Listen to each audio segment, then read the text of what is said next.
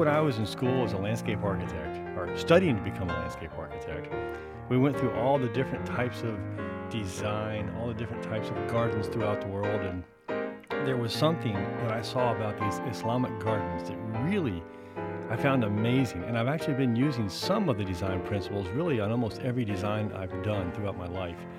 But there is this this oasis feel about this beautiful garden where they're tying plants and geometry and water and, and it's such an incredible uplifting feel.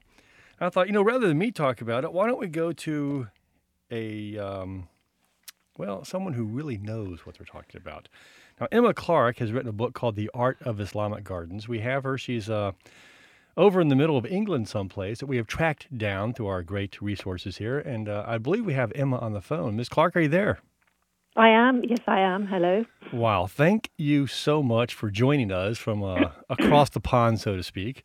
Um, and I would just like to, I, I, love this book that you have written. I'm um, so inspired design wise. And I thought maybe you could give us a, a brief um, maybe a brief outline on the elements of Islamic gardens and how, how they affect people and just how beautiful they are and how they how they're put together. I know I know a few minutes is not enough. Hopefully we can do a whole show maybe on this beautiful garden technique, but if you could just enlighten us a bit.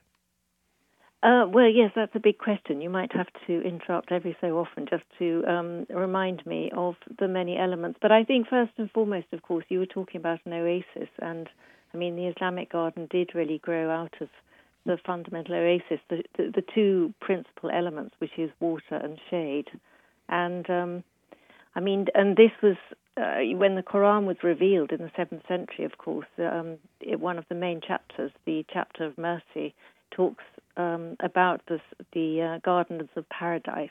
And you could say, really, that any Islamic garden is a kind of way of recapturing this paradise. So, to give us an idea of the paradise garden that we hope to go to, and also just to give us, um, it's also a, a, symbol. It's it's a way of reminding us that um, the garden on earth is transitory, but the one in heaven is eternal. Exactly. But um, uh, more practically speaking, you know, how do how do we capture some of this this contemplative feeling? Because I think that is the special quality of Islamic gardens. There is the the intention that's behind it, the um, this intention of uh, r- reminding us about this world in a way being a symbol of, of, of, a higher world. So the water in the water in the center of an Islamic garden is is a kind of an echo of the fountains which are described as being in the heavenly garden, and the shade, of course. But um, above and beyond that, we have many other elements. You mentioned geometry the fourfold design, which is called the Chahar Bagh, which is this is a Persian word because they excelled in gardens in, in Iran or Persia, as it used to be called. Mm-hmm. Um, and uh, balanced with this, of course, is very luxurious growth and I very luxurious trees and shrubs and flowers and plants and scent. And it's, it's such a contrast between, you know, it, and I think that's what makes the oasis is the contrast between the area around the garden and the garden itself. Yes, that is extremely important. I think this idea of sanctuary, because um, they're wonderful. Um, I mean, if you've driven through the desert at all, and actually you, are in Texas, I think, and I think there's desert there. We there? have all yes, parts of strange um, seasons and um, geography here in Texas. Yes, ma'am. Yes, well, I think probably England fits into one corner of, of, of Texas, so um, we have a more we have a more limited um, climate here. But I mean, if you imagine, yes, in the Middle East, you um, when you see something dark and green, and your eyes have been used to sand and grey and dryness and heat, it's really quite miraculous the effect that the green can have on the eye, and the sound of water as well. So all the and, and as you say, it becomes a sanctuary. You you it, it's a sort of haven, and there's the idea of the walled area. I think par- paradise comes from the Persian word again, paradisa, which means uh, enclosure. It means you know it's a walled area. Mm-hmm. So within there is this fantastic sort of well oasis. One one always comes back to the same word, but it's an oasis of lush green and and running water. I think the idea of running water is very important. It's never or it's very rarely still. I mean, it can be still in a pool, so you have the wonderful reflective qualities, but running water is very important, and there are many different many different features in an Islamic garden in different parts of the Islamic world where the water can run over carved stone. I noticed I, I did I had a quick look at the website before um, before this interview, and I've noticed you have some carved stones in some of your gardens, so the water runs over it. Yes, ma'am. And then the light, the sunlight catches on it. You see all the whole sort of, and light is very important, and the idea and the per, the, the pergola with um, patterns, which you get in Mughal India a lot. It's not really a pergola. These they're called jali screens. So you have the sunlight. Do you know the jali J A L I? You have the sunlight coming through the screens. Um, this is very important, and the whole link. Another element of an Islamic garden is the, is this link with architecture. Actually, it's very it's an important um, idea. The idea of the sort of outside room. Oh, that's what I love move. so much about it because that tra- you there seems to be it's all about living space and, and one area slowly just moves into the outdoor living space from the indoor living space and the architecture and the structures tie it together so well.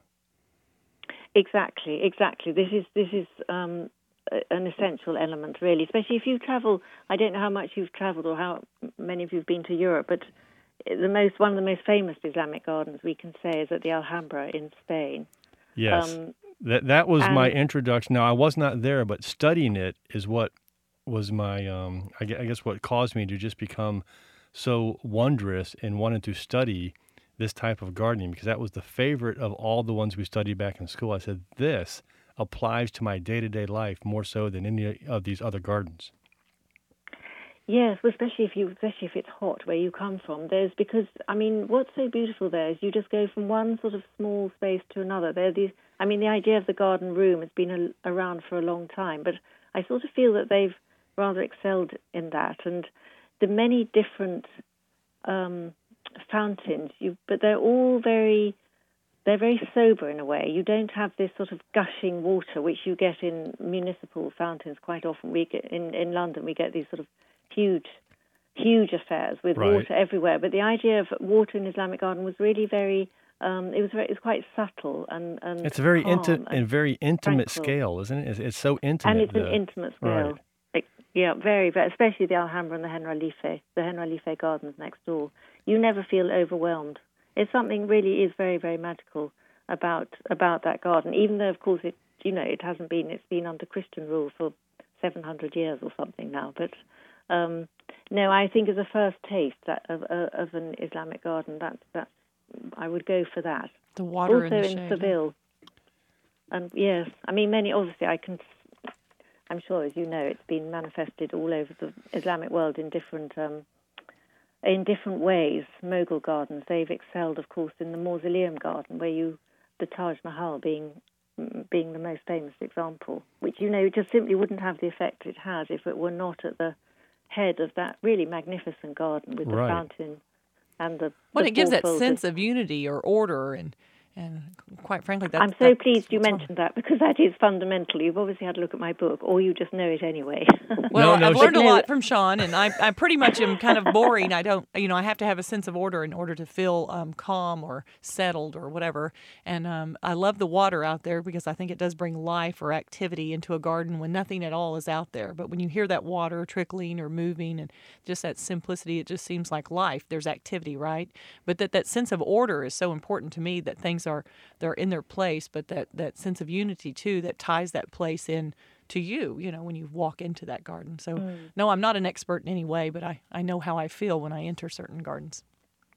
Well, no, that's all. That's really important things to say because I think the sense of unity underlies everything, and it it needn't be too overt, and you know the order can be quite subtle, because one doesn't want it to become regimented and too obvious, because you want to have a lot of planting as a balance, you know, the, as a balance to the order.